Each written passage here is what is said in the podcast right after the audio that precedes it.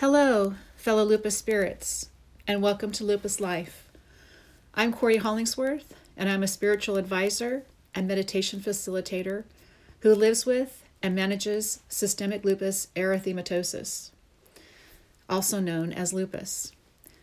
The purpose of this podcast is to offer simple and easy, firsthand ways to manage the physical, mental, emotional, and spiritual aspects of lupus.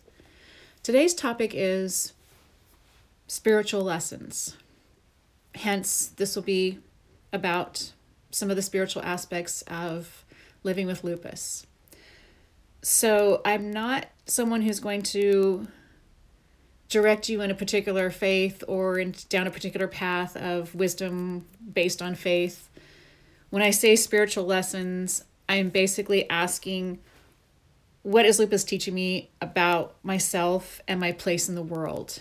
And for me, a lot of that tends to be based in a spiritual grounding, mostly because I am a spiritual advisor. And so, in order to teach and guide others, I need to look at myself and what I'm learning frequently so that I'm better able to empathize and guide other people. And I'm not going to go through the whole spiritual journey and what is my purpose in this planet and all of that dialogue. My purpose in this particular topic is to really focus on what am I learning as a result of living with lupus. And some of it is very much based in the human experience of how do I manage my life in this world and for those of us who live with lupus, that extends to how do I manage my life in this world while living with a chronic illness that likes to knock me down every once in a while. So, I'm just going to go through a few things that I have personally learned as a result of living with lupus. And these are very practical things that are everyday.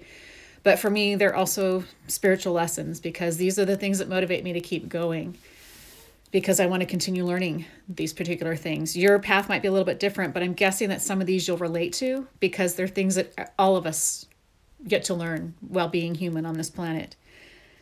So, the first thing that I've learned is to surrender. And by surrender, I mean I can't do everything. I am a very motivated person who likes to get things done. I like to have tasks to complete and I have a job that requires me to be relatively organized and focused and present. And one of the things that I've learned to do is to surrender and to acknowledge that not everything in my life is going to get done. Not every single goal is going to be met. Not every single task is going to be complete. And on a more pragmatic level of this, I get to recognize that my floors in my kitchen are not always perfectly clean um, my car doesn't get washed very often. And there's just certain things that I've had to surrender to that I have to step back and think is this worth me overextending myself, overexerting, uh, or placing myself at risk for becoming ill as a result of overexerting? So, my biggest lesson in this is surrendering to the fact that I am not able to do everything and that I get to let some things go. And this is not just in the physical, this is also just emotional. I know in my last podcast I spoke about detachment. And so this is also strange to the fact that I can't possibly engage in every single conversation, every single emotional state, every single thing that is in my life. I just have to surrender and say, this is not mine to bear. And that comes along with one of my other lessons about setting boundaries. And this is a tough one because a lot of us really want to be available and present and generous. And at the same time, we get to say no. And there are nice ways to say no. My most effective way to say no, especially for people who know me, is to just say, hey, I'm just not feeling up to it. I'm not feeling that great right now. Or I need to conserve my energy for something that's in the future. So, for example, right now, uh, this is the weekend before Thanksgiving. I have plans for Thanksgiving. So I know that this particular weekend and in the next few days, I need to not overexert. I need to make sure that I'm taking care of myself really well so that I'm able to be present and healthy during Thanksgiving. And that requires some boundaries. I've had people ask me, Do you want to do this? Do you want to go here? Do you want to do that? Um, I have chores around my house that I need to do, but I really need to set some boundaries that say I need to reserve my energy for a future task that is in a few days.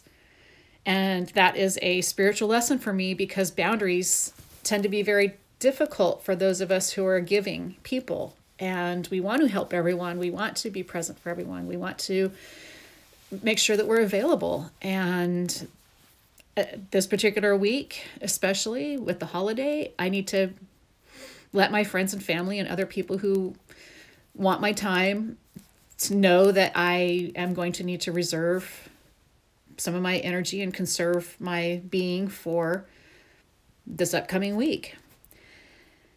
That leads into the next thing that I'm learning is priorities. My kitchen floor is not a priority for me. It's not filthy. I mean, it's not like, you know, things are living on it that I'm aware of. Um, it just means that cleaning my kitchen floor is not a priority for me. Do I keep it clean? Yes. Do I clean it every day? No. But it's it, that's kind of a minimal way of presenting this. I mean, kitchen floor. It's only because this morning I woke up and I went, "Oh my gosh, my kitchen floor needs to be cleaned." And then I thought that's not a priority for me. My priority for me is to make sure that my laundry's done so that I have clothes to wear when I am getting ready to be present for Thanksgiving in a few days. So, priorities are really much more for me about determining what is going to need my most attention during the next week. And you can plan this for weeks, months, years, however you want to plan it, day to day. Most of us live day to day. I might get to Wednesday or Thursday, which is Thanksgiving on Thursday, and realize that maybe I don't have a priority of having enough energy. I don't know. It's day to day. But when I set priorities, I've recognized that I am honoring my health, I'm honoring my time, I'm honoring my energy. And my kitchen floor right now is not a priority for me. Uh, having time with my family on Thanksgiving is a priority. So uh, it's it's it's it just depends on what your focus is and I would highly encourage you to tie your priorities in with surrendering that the basic fabric of having this illness is based on recognizing that you can't possibly do everything as much as you really really want to. It's just it's just not physically possible in most cases because when we do overexert we tend to get into a flare. So my self-talk is i can take care of myself right now take extra care of myself right now not overexert, not overextend, set boundaries, have priorities, and then I can be well rested and well maintained for when I have future plans in the next few days. And that goes with self care. So, the next thing that I have learned is self care. We can't avoid it. We have to take care of ourselves. It's not as if I can skip my medications or I can skip doctor's appointments or labs. I call them bloodlettings if you've listened to previous podcasts. And I have really discovered that I need to make myself a priority, and that goes into priorities as well. And it is a little bit selfish, and at the same time, it goes along with that thought process that you can't take care of others if you can't take care of yourself or if you don't take care of yourself first. I remember when I was flying with my son when he was an infant, and one of the first things that was brought up in the safety presentation at the beginning of the flight was if you're a parent, put the mask on yourself first before you put it on your child. And in my head, instinctually, I thought, well, that's ridiculous. I want my child to survive.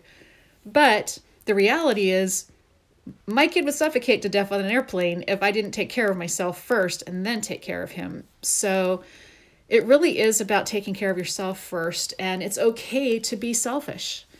And not selfish in the way that, oh my gosh, all my resources are for myself and I'm never going to take care of anyone else again. It's more about making sure that you're taking care of yourself. You're taking your medications, you're getting enough uh, movement, you're drinking enough water, you're going to your doctor's appointments, you're getting your labs done. And I'm just going to give a little a bit of an update on Benlysta because I started taking it. Uh, I'm on my fifth dose yesterday. So making sure that I do my injection every week. And it's really just making sure that these things are done, that I'm taking care of myself. And part of taking care of oneself is making sure that your energy is focused on you completely. It doesn't have to be every minute of every day, but you definitely need to set time aside just for you to make sure that you're taken care of. And I did a podcast called Gratitude Despite Yuckies a few weeks ago. And that's probably my biggest lesson in this, to be honest, because I really genuinely, despite the fact that lupus is the driving force, I am very grateful that I have good doctors. I have med- access to medication. I have a job that accommodates for my need to miss work every once in a while. I have a very supportive family. I have supportive friends. And I really am grateful. And so if you need help with that aspect, I recommend listening to my podcast titled Gratitude Despite Yuckies. And I get the sense I will be making more podcasts about gratitude because it really is about being thankful for what we have despite what we are forced to experience. Another thing that I am very much in tune with in terms of my lessons is humility. I I think that those of us who are parents have learned humility just basically tenfold. But having lupus put an exclamation point on that humility thing where I tend to try to sustain a, some semblance of humbleness and humility because when you're in a flare you can't be anything other than humble because as you know when you live with lupus it will knock you down to the basic core survival instincts where you're just wishing and praying that you can move and that you are able to be healthy again. And being knocked down a lot and depending on what your existence is with lupus it affects each of us differently that aspect of our lives where one day we're great or we're great for a couple months or a couple weeks or a couple days and then all of a sudden we're just knocked down to wow you really need to stay in bed all day. That's very humbling. And it's something that i have struggled with because i want to keep going. I want to keep moving. And at the same time there's a certain humbleness in recognizing that you get to be in a state of just basic survival and living uh, and not being able to do everything that you want to do. Which for me brings on anger because I am not an angry person in general. I tend to be relatively even keeled. People who know me well know that I'm pretty easygoing, I'm laid back. I am most of the time pretty even keeled until I'm until I'm angry I have a very long fuse. And once it's set off, it's not super pretty. But one of the things that lupus has taught me is anger management because I am not someone who likes to be pushed down and told, okay, you need to stay in bed all day, or you're going to be feeling like your brain's not working for a couple of days. And I know that for me uh, that brings up some anger because then I do get into the why is this happening? What's going on? How do I manage this? And the human part of me just wants to scream and shout, and trust me, I do that as well. But part of it is accepting that anger is going to be part of this process. And that is a spiritual lesson for me is how to not be angry at myself, how to not be angry at people around me, how to not be angry at just anything. It's just it's something that I feel but I don't necessarily have to succumb to it. And that's where advocacy comes into this because I tend to take that anger and it drives me and that's one of the reasons why I have this podcast is because I really feel a strong sense to advocate for those of us who have lupus and live with this ailment. And it goes even beyond that where I have learned to advocate for myself not just in terms of lupus but just in life just advocating for what I need and for what I want in this world. And so one of my spiritual lessons is to advocate for myself. And hopefully, through this podcast, I'm not just advocating for myself, but I'm advocating for those of us who live with a chronic illness. And I would highly encourage you to sit down and I'm someone who journals. I've mentioned that several times. Been keeping a journal since I was 10 years old. And I would highly encourage you to sit down, even with a post it note, and just write down the things that you feel you have learned as a result of living with this chronic illness known as lupus. And I think you might be surprised about how much you are learning as a result of living with this particular disease or any chronic illness for that matter. I would like to thank you for joining me today. As a reminder, I have two books on Amazon. The first one is Little Lupus Spirit Book and the second one is reconnecting with your true self. I can be reached on my contact page on my website, CoryHollingsworth.wixsite.com, and that is in the description for this podcast. I look forward to connecting with you again next week. Have a beautiful day and have a beautiful week, and feel free to follow this podcast.